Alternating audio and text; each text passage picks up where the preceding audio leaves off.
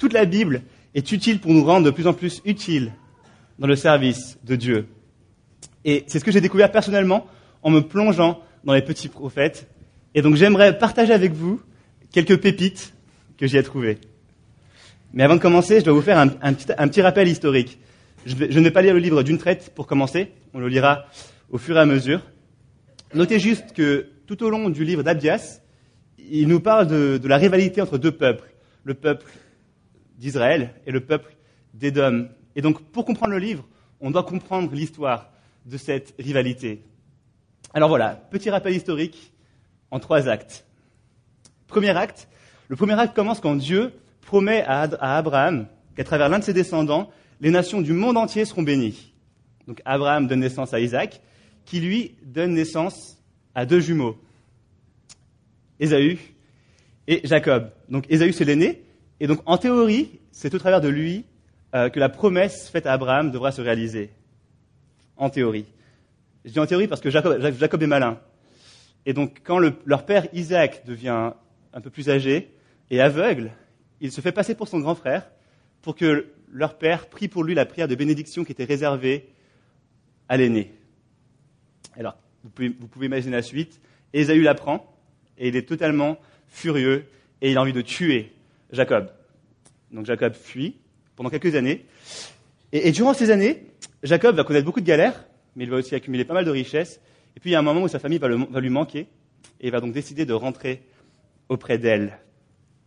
En chemin, il craint la réaction de son grand frère, mais, mais, à sa surprise, il arrive, et Ésaü l'accueille, les bras grands ouverts et les larmes aux yeux. Donc pendant quelque temps, les deux frères, Ésaü et Jacob, vont vivre avec toutes leurs possessions en harmonie, mais ils vont assez vite réaliser qu'ils sont trop riches pour vivre dans la même région. Donc ils se séparent. Jacob donne naissance aux Israélites dans la région de Canaan, et Ésaü donne naissance aux Édomites, donc Édom, dans la région de Séhir. Fin du premier acte. Le deuxième acte a lieu bien plus tard, lorsque Israël arrive devant la terre promise euh, après 40 ans d'errance dans le désert. Mais voici le problème. Entre leur position et la terre promise, il y a le peuple d'Édom. Alors Moïse va voir le roi et lui demande de les laisser traverser leur terre pour aller, euh, pour aller dans la terre promise. Moïse rappelle à ce roi que leurs donations sont issues de frères. Mais le roi d'Édom est très dur et il refuse. Donc Moïse insiste, et là, le roi d'Édom envoie son armée contre Israël en disant Écoutez, si vous voulez passer, vous allez y passer. J'ai pas fait exprès. Vraiment. Donc Israël fait un contour et passe par un autre chemin pour aller sur la terre promise. Depuis, c'est la, guerre déclarée et la haine entre ces deux peuples fin du deuxième acte. Le troisième acte a lieu encore bien plus tard, lors de la destruction de Jérusalem par les Babyloniens.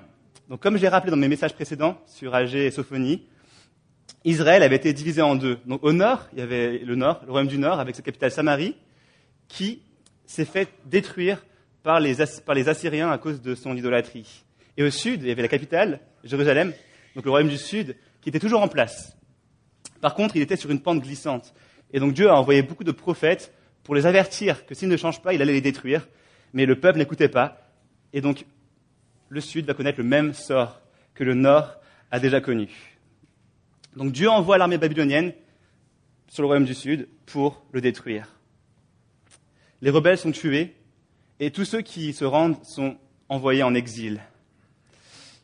Vous avez tous déjà vu des films de guerre. Vous pouvez imaginer un peu la scène. Les mères qui crient en voyant leur enfant se faire arracher des mains, ou leur mari se faire égorger. Bref, c'est la panique, et Jérusalem est à feu et à sang. Et c'est là qu'on retrouve les, Édomites. Pendant que Jérusalem se fait totalement détruire par les ennemis, les Édomites se mettent autour de la ville et ils observent. Hmm. Mais ils ne font pas qu'observer. Ils, crient, ils chantent, ils applaudissent ils, exultent, un peu comme des supporters lors d'un match de l'OL ou de l'Euro, ou bien comme des, fans à un concert de U2. Mais c'est pas tout. Ils ont également posté des, soldats sur les routes que les Israélites utilisent pour fuir. Et donc, ils, les interceptent et ils les livrent aux Babyloniens.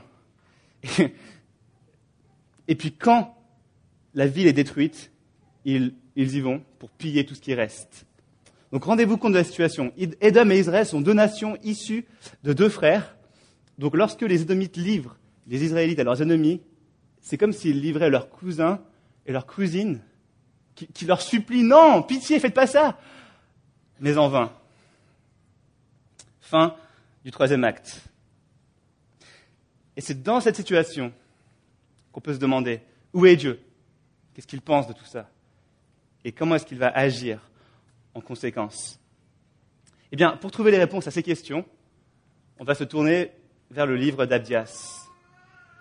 Donc je vais vous laisser le temps de trouver. C'est un petit livre qui fait un chapitre. Euh, il est environ aux deux tiers de la Bible. Et il est entre Amos et Jonas. Euh, quelle page est dans ta Bible? Donc pour les Bibles blanches, c'est la page 592. Je vais attendre que tout le monde trouve.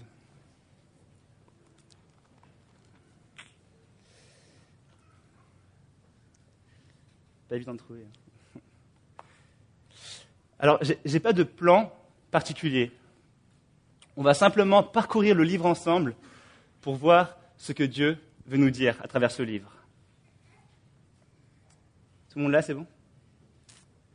Je commence. Vision d'Abias.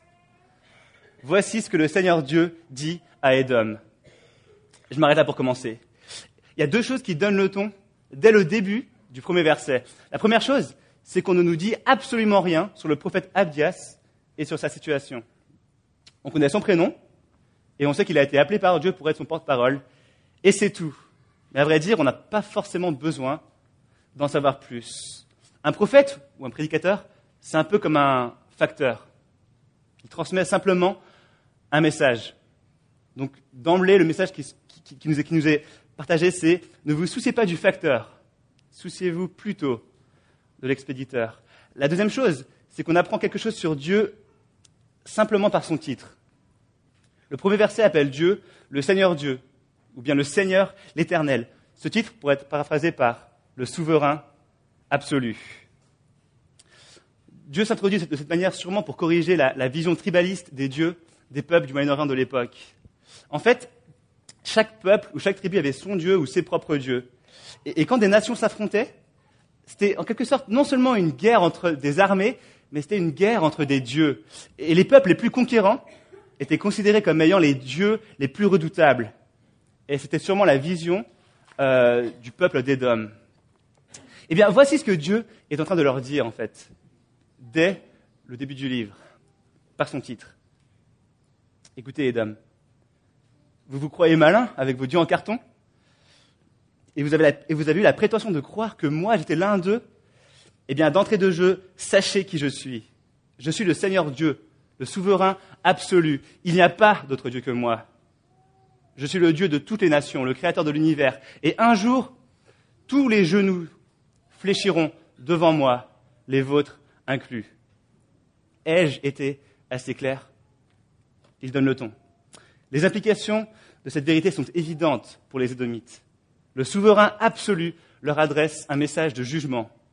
Ils ont donc intérêt à bien écouter. Je continue la lecture du premier verset. Nous avons appris une nouvelle de la part du Seigneur, et un émissaire a été envoyé parmi les nations. Levez-vous, levons-nous contre elle, au combat. Je te rends petit parmi les nations, te voilà l'objet du plus grand mépris. Dans ces versets, Dieu appelle toutes les nations à partir en guerre contre Édom, à l'humilier, à l'écraser. Ce verdict peut nous paraître cruel, surtout si on a une vision d'un Dieu Père Noël sur son petit nuage, avec un, avec un sourire niais, inoffensif. Eh bien, cette vision est très loin de celle que nous présente la Bible. Notre Dieu est tout sauf inoffensif. Et, rien ne l'insupporte plus que lorsque l'on vit d'une façon qui méprise sa souveraineté. Donc si le jugement de, Dieu envers Édom est si dur, c'est à cause de son orgueil, de son arrogance, qui justement méprise sa souveraineté. Comme on peut le voir au verset 3 et 4 que je vais lire. L'arrogance de ton cœur t'a trompé, toi qui demeures dans le creux des rochers, toi qui habites la hauteur et qui te dis, Qui me fera descendre à terre? Quand tu prendras de la hauteur tel un aigle, quand ton nid sera, serait placé parmi les étoiles, je t'en ferai descendre. Déclaration du Seigneur. Le peuple d'Édom vivait dans, une région très montagneuse. Et en fait, sa stratégie a été de construire leur ville dans les creux des rochers. Et ils ont vu juste. Grâce à leur architecture, ils étaient devenus quasiment invulnérables militairement. Mais le problème, c'est que ce sentiment d'invulnérabilité leur est monté à la tête.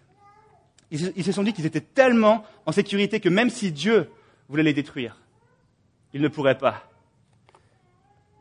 Ça vous rappelle quelque chose? On vient de commémorer cette semaine le centième anniversaire du naufrage du Titanic. Et tous ceux qui étaient sur le navire, quasiment, du commandant jusqu'aux passagers quelconques, avaient la conviction que même si Dieu voulait faire couler le Titanic, il ne pourrait pas. Le navire était bien trop puissant, bien trop résistant. Eh bien, c'est ce qu'on appelle une grosse illusion. Et les Édomites étaient exactement dans la même situation. La réponse de Dieu démontre leur arrogance, mais aussi leur naïveté. En paraphrasant ce que Dieu dit dans ces versets, ça donnerait. Attendez les petits loups. Aidez-moi à comprendre. Est-ce que vous êtes en train de vous dire que vos petits rochers vous mettent à l'abri des mains de celui qui a créé l'univers? Parce que soyons clairs, même si votre abri était parmi les étoiles, je n'aurais aucun problème, mais aucun problème à vous faire manger la poussière. Et là, on peut, peut, secouer, la tête et se dire Ah, les Édomites, quelle arrogance Bien fait pour eux. Mais en se disant ça, on oublie que, que Dieu veut aussi utiliser ce livre pour mettre le doigt sur nos creux de rocher. Nos creux de rocher. On a tous des choses qui nous donnent le sentiment d'être invulnérables, même devant Dieu. Je ne sais pas ce que c'est pour vous. Peut-être un trait de personnalité, des relations, l'appartenance à un certain groupe social, un compte en banque bien garni, un diplôme bien coté, etc. Enfin, je ne sais pas. Des choses pour lesquelles on se dit, tout ira bien pour moi, tant que j'aurai trois petits points. Bref, vous savez vous-même ce que c'est dans votre vie. Le message de Dieu est clair. Ce sentiment d'invulnérabilité est un mensonge, une illusion. Et la conséquence de cette arrogance pour Edom est la destruction totale, comme on peut le lire au verset 5 et 6 qu'on va lire ensemble. Si des voleurs, des pierres, nocturnes viennent chez toi, comment restes-tu tranquille? Ne voleront-ils pas ce qui leur est nécessaire? Et si des vendangeurs viennent chez toi, laisseront-ils autre chose que du grappillage? Comment? Ésaïe est mise à nu, ses cachettes sont éventrées. On voit là deux images, celle des voleurs et celle des vendangeurs. L'image est assez simple, quand des, quand des, quand des malfaiteurs cambriolent une maison, ils ne prennent que ce qui les intéresse. Aujourd'hui, ils prendraient sûrement les bijoux, l'argent, l'iPad, la télé 3D du salon. Par contre, ils laisseraient, sûrement, enfin j'imagine, les brosses à dents, la crème solaire. Et puis pareil pour les vendangeurs, quand ils cueillent les raisins, ils en laissent toujours quelques-uns derrière eux. Eh bien, dans le cas d'Edom, ce ne sera pas le cas. Ceux qui les pilleront, prendront tout sans exception, et ceux qui les vendangeront cueilleront tout sans exception. Ces deux métaphores sont, claires. La destruction d'Édom ne sera pas partielle, mais totale. Et le même sort attend tous ceux qui, cultivent cette même arrogance dans leur cœur. Et le texte continue en, en disant que tout comme Édom a trompé son frère Israël, il sera lui-même trompé par ceux qu'il croyait être ses alliés. Lisons le verset 7. On te chasse de ton territoire tes alliés te trompent, tes amis te possèdent, ils se servent de ton pain comme d'un piège pour toi par-dessous. Il n'y a plus d'intelligence en lui. Le peuple d'Édom avait une raison de plus pour se sentir en sécurité. Il avait conclu des alliances avec plusieurs nations puissantes et redoutables. Dieu leur dit que cette sécurité est illusoire, parce que ce sont justement ces alliés qui vont, retourner leurs vestes et les détruire. L'une des images fortes du verset 7 est celle du pain. À l'époque, les alliances étaient conclues par un repas, euh, où justement les nouveaux alliés partageaient le pain en quelque sorte. Eh bien, dans le cas du peuple d'Édom, quand leurs alliés ont partagé le pain avec eux, c'était une mascarade.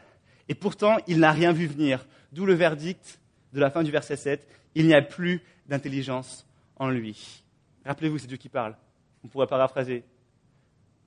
Petite parenthèse, une fois de plus, je, paraphrase. Mais euh, c'est juste pour que vous sentiez, pour que l'on sente tous la force du texte original. Parfois, dans les traductions, on, perd de vue l'ironie ou, juste la force de l'original. Donc, euh, on pourrait paraphraser ce verdict en disant Ah, Edom, tu te croyais intelligent et supérieur? Regarde comment tu t'es fait avoir, comme un débutant. Eh bien, tu fais moins le malin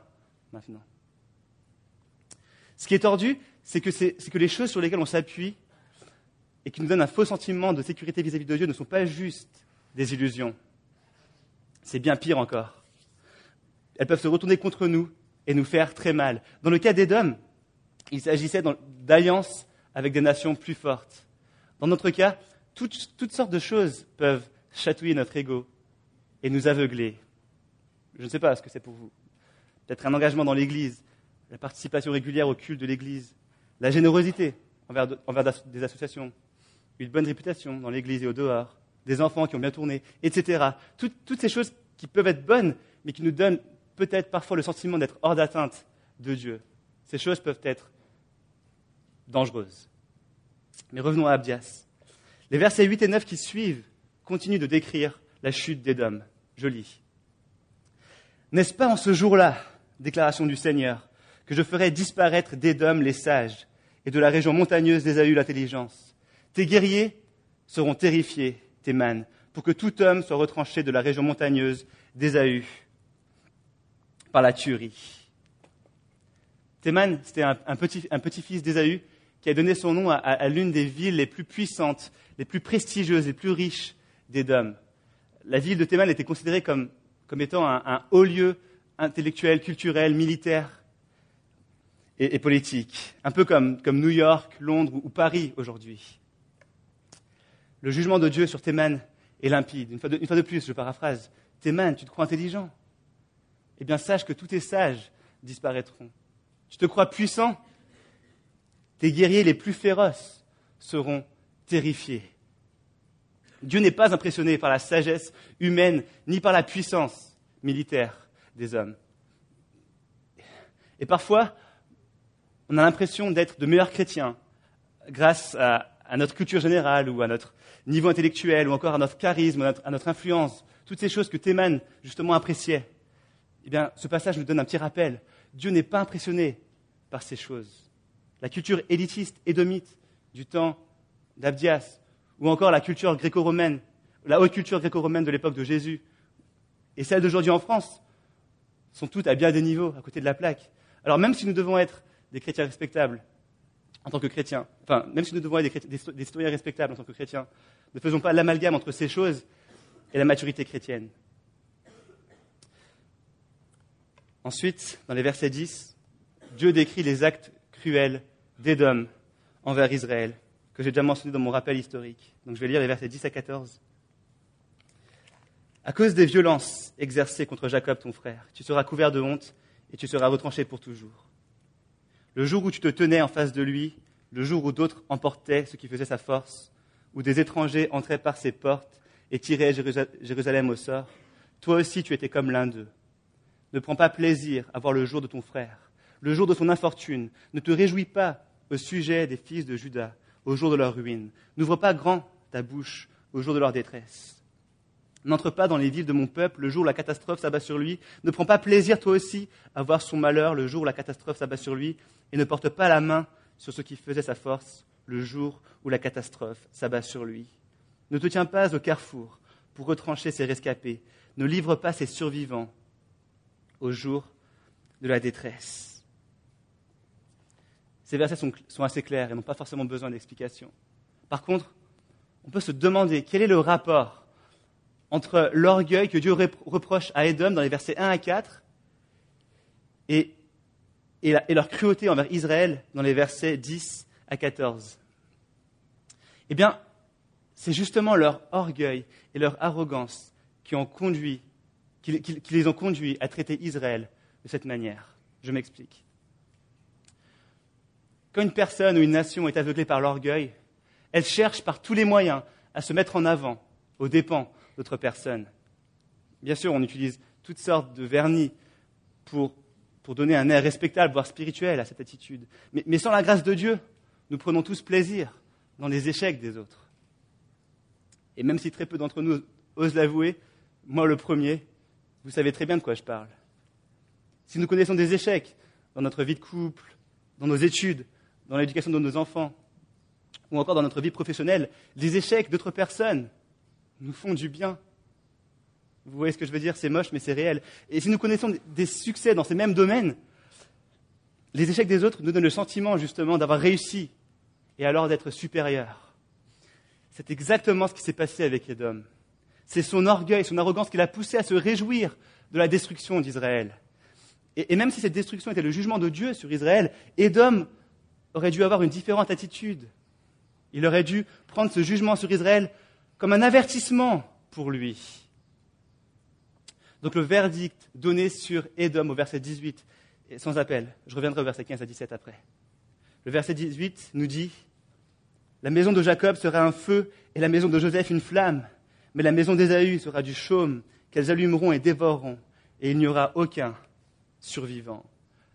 La maison de Jacob et la maison de Joseph représentent l'entièreté du peuple d'Israël.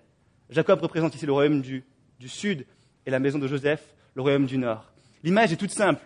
Israël sera comme du feu et Ésaü, qui représente Édom, sera comme du, sera chaume. De la même manière que, dans le jeu pierre-feuille-ciseaux, les ciseaux ne laissent aucune chance à la feuille, ni la feuille à la pierre, ni, la pierre au ciseau. Israël dévorera Édom et il n'y aura aucun survivant. Quelques années après la prophétie d'Abdias, les Babyloniens ont détruit Édom. Et puis quelques siècles plus tard, une autre nation l'a complètement, en quelque sorte, effacé. Et les quelques survivants ont été soumis à Israël. Alors, on voit que Dieu a parlé des conséquences du péché d'Édom au verset 5 à 10 et au verset 18. Mais dans les versets 15 et 16, Dieu élargit l'horizon en parlant du jugement de toutes les nations et de toutes les personnes qui rejettent sa souveraineté. Je lis les versets 15 et 16 car le jour du Seigneur est proche pour toutes les nations. Il te sera fait comme tu as fait. Ce que tu as mérité retombera sur ta tête. En effet, comme vous avez bu sur ma montagne sacrée, ainsi toutes les nations boiront constamment. Elles boiront, elles avaleront, et elles seront comme si elles n'avaient jamais existé. Le jour, le jour, du Seigneur est une expression typique chez les prophètes de l'Ancien Testament. Il fait référence à la fois à l'exécution du jugement prononcé sur les nations à court terme, donc dans notre cas, la destruction d'Édom, mais également au jugement dernier, où tous les humains de l'histoire devront, rendre un compte à Dieu. Le verset 15 nous montre que quoi qu'il arrive, un jour, justice sera faite. Dieu dit qu'Édom recevra ce qu'il a mérité, ni plus, ni moins.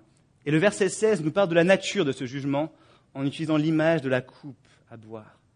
C'est une image qui est souvent utilisée dans la Bible pour parler de la colère de Dieu. En gros, recevoir la colère de Dieu, c'est un peu comme boire jusqu'à être ivre-mort. Au départ, on croit avec arrogance qu'on pourra boire autant qu'on veut et tenir le coup, gérer la situation. Mais au fil des verres, on se retrouve esclave, on titube, on tombe, on se retrouve sur le trottoir, par terre, inconscient, dans son vomi. Les piétons passent à côté et nous méprisent. On veut se relever, mais l'alcool est plus fort que nous et on ne peut, s'en prendre qu'à soi-même, tout comme le pécheur avec le jugement de Dieu. Voilà les conséquences de l'orgueil dans un cœur.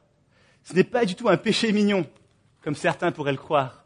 Au contraire, c'est peut-être même la racine du péché. L'orgueil est notre plus grand ennemi et met Dieu en colère, comme peu d'autres choses. Et ce que Dieu déteste, il le condamne, tout comme Dieu l'avait prédit, et comme je l'ai déjà dit, Édom a été ensuite complètement anéanti. Mais au jour du jugement final, tous ceux qui sont orgueilleux devront rendre des comptes à Dieu et être jugés. Donc, si vous n'avez pas encore reconnu votre besoin de Jésus, tournez-vous vers lui. Autrement, au jour du jugement, Dieu pourra vous dire quelque chose comme Tu n'as pas eu besoin de moi durant ta vie sur terre. Tu as été très épanoui dans ton indépendance vis-à-vis -vis de moi. Et tu as ignoré tous mes avertissements. Alors pourquoi aurais-tu besoin de moi maintenant? Et si vous êtes déjà chrétien, Soyez vigilants devant cet ennemi appelé orgueil. Ce n'est pas parce que nous sommes pardonnés que nous pouvons jouer avec le feu. Et même si Satan ne, peut pas nous enlever notre salut, il fera tout pour nous rendre inutiles et misérables. Les versets qu'on a vus jusque-là sont très clairs. Dieu anéantira les orgueilleux. Alors si vous êtes orgueilleux comme moi, vous pouvez vous dire qu'on est mal barré, non? À moins que je sois seul, je sais pas. Enfin, je sais pas. Mais, heureusement pour nous, la fin du livre semble nous donner une lueur d'espoir. Lisons le verset 17. Mais au mont Sion, il y aura des rescapés. Ce sera de nouveau un lieu sacré, et la maison de Jacob reprendra ses possessions. Dans l'Ancien Testament, le mont Sion représente l'endroit où Dieu demeure auprès de son peuple. C'est l'endroit où Dieu manifeste sa présence et déverse ses bénédictions. Par contre, au moment, où Abdias prophétise, le mont Sion est sous domination ennemie et le peuple d'Israël est sous le jugement de Dieu à cause de son orgueil. Mais Dieu promet qu'un jour, il y aura des rescapés, que le mont Sion sera de nouveau un lieu sacré et que Jacob, c'est-à-dire le peuple d'Israël, reprendra ses possessions, c'est-à-dire la terre promise. Les détails de la conquête sont donnés au verset 19 et 20. Donc juste pour noter, hein, les, les, noms comme Negev, pays des Philistins, Galade, sont juste des régions de la terre que Dieu avait promis à Abraham. Je vais lire les versets 19 et 20. Le Negev prendra possession de la région montagneuse d'Ésaü, et le bas pays prendra possession du pays des Philistins. Ils prendront possession du pays d'Éphraïm et du pays de Samarie, et Benjamin prendra possession du Galade. Les exilés, cette armée d'Israélites, prendront possession du pays des Cananéens jusqu'à Sarepta, et les exilés de Jérusalem, qui sont à Sépharad, prendront possession des villes du Negev. Ces versets parlent d'un jour glorieux, un jour qui est encore à venir, un jour où tous ceux qui résistent à la souveraineté de Dieu auront plié les genoux, et où Dieu demeurera auprès de son peuple, auprès de tous ceux qui ont placé leur confiance en lui. Le verset 21 parle également de ce jour glorieux. Je lis. Des sauveurs monteront au mont Sillon pour juger la région montagneuse d'Ésaü, et le règne appartiendra au Seigneur. Ici, la région montagneuse d'Ésaü fait référence au peuple d'Édom, mais peut aussi représenter tous ceux qui s'opposent au règne de Dieu dans l'histoire. Et, les sauveurs du verset 21 font référence à des personnes que Dieu appellera pour libérer son peuple et les gouverner avec justice. À la fin des temps, l'opposition entre les chrétiens contre les chrétiens sera de plus en plus forte. On a aujourd'hui la chance de pouvoir adorer Dieu librement en France, mais on ne sait pas ce que l'avenir nous réserve. Par contre, on sait que dans beaucoup d'autres pays, ce n'est pas le cas. On compte aujourd'hui 200 millions de chrétiens persécutés à cause de leur foi. Et donc pour ces personnes, le livre d'Abias est un grand encouragement parce qu'il les rappelle qu'un jour, un jour, justice sera faite et que Dieu établira son règne pour toujours. Mais nous devons maintenant nous demander qui sera au bénéfice de ce règne. Nous avons vu que Dieu avait horreur des orgueilleux. Et le problème, c'est que nous sommes tous orgueilleux à différents degrés, non? En tout cas, si vous n'êtes pas d'accord avec moi sur ce point, venez me voir à la fin. Enfin, je, serai honoré de vous rencontrer. Mais le verset 17 nous donne une lueur d'espoir parce qu'il nous parle de rescapés. Leur identité n'est pas claire, mais ce qui est sûr, c'est que ces rescapés sont des personnes qui se sont humiliées devant Dieu. On le sait parce que c'est justement l'orgueil qui fait, qui, a, qui a, c'est l'orgueil d'Édom et d'Israël qui a fait que Dieu les a jugés. Il est donc clair que tous ceux qui seront au du règne éternel de Dieu seront ceux qui se seront humiliés devant lui. Comme nous le dit, un verset de, Proverbe, Dieu résiste aux orgueilleux, mais il accorde sa grâce aux humbles. À l'époque d'Abdias, ceux qui s'humilaient devant Dieu pouvaient espérer, peut-être, échapper à son jugement imminent et physique. Quand Dieu appelle les nations à se lever contre Édom au verset 1, il s'agit de, vraies nations avec de vraies épées, de vraies torches. Si vous avez vu des films de guerre comme 300 ou 3, vous savez très bien de quel, vous savez très bien quel genre de jugement physique est tombé sur les Édomites. Aujourd'hui, nous n'avons plus à craindre un châtiment physique et imminent de Dieu, tout comme les nations rebelles de l'époque pouvaient redouter. Par contre, la sanction qui pèse sur nous à cause de notre orgueil, de notre arrogance, est bien réelle, puisque nous serons tous jugés lorsque Jésus reviendra. Mais la bonne nouvelle, c'est que nous pouvons tous être épargnés de ce jugement en venant nous humilier devant lui et en plaçant notre confiance en lui. Le Nouveau Testament reprend l'image de la coupe du verset 16, en nous disant que justement c'est Jésus qui a bu la coupe de la colère de Dieu à cause de notre orgueil. C'est vrai, nous sommes tous coupables d'orgueil et d'autosuffisance, mais le jugement prononcé par Abdias contre les orgueilleux n'est pas inévitable pour nous. Si nous reconnaissons notre orgueil, alors Dieu peut nous pardonner et nous faire grâce. Heureusement, un chrétien, ce n'est pas quelqu'un qui ne pêche pas ou qui n'est jamais orgueilleux. Autrement, je ne serais pas chrétien. Un chrétien, c'est quelqu'un qui reconnaît son besoin d'un sauveur. En d'autres termes, un chrétien, c'est un orgueilleux qui s'humilie au pied de la croix. Donc une fois de plus, si vous n'avez pas encore fait cette démarche, c'est le moment. Tant que vous refuserez de plier le genou devant Dieu, Dieu sera opposé à vous. Mais au moment même où vous déciderez de le faire, Dieu vous accordera sa grâce. Et si vous êtes chrétien ce matin, recherchez l'humilité de tout votre cœur. Tous les jours, reconnaissez devant Dieu à quel point vous dépendez de lui. Rappelez-vous régulièrement que sans lui, vous n'êtes rien et que vous ne pouvez rien faire et que vous êtes perdu. Un jour, Jésus reviendra pour établir son règne éternel. Nous devrons tous fléchir le genou devant lui. Si nous le faisons déjà durant notre vie sur terre, alors lorsque Jésus reviendra, nous plierons le genou volontairement et joyeusement. Par contre, si nous refusons de plier le genou devant lui durant notre vie sur terre, nous devrons alors plier le genou par contrainte. J'espère que nous tous ici présents auront la lucidité de plier le genou volontairement avant qu'il ne soit trop tard. Alors voilà, si, vous devez, si nous devons nous rappeler d'une seule chose ce matin, c'est que Dieu résiste farouchement aux orgueilleux, mais il accorde sa grâce à tous ceux qui s'humilient au pied de la croix. Je vais prier pour conclure.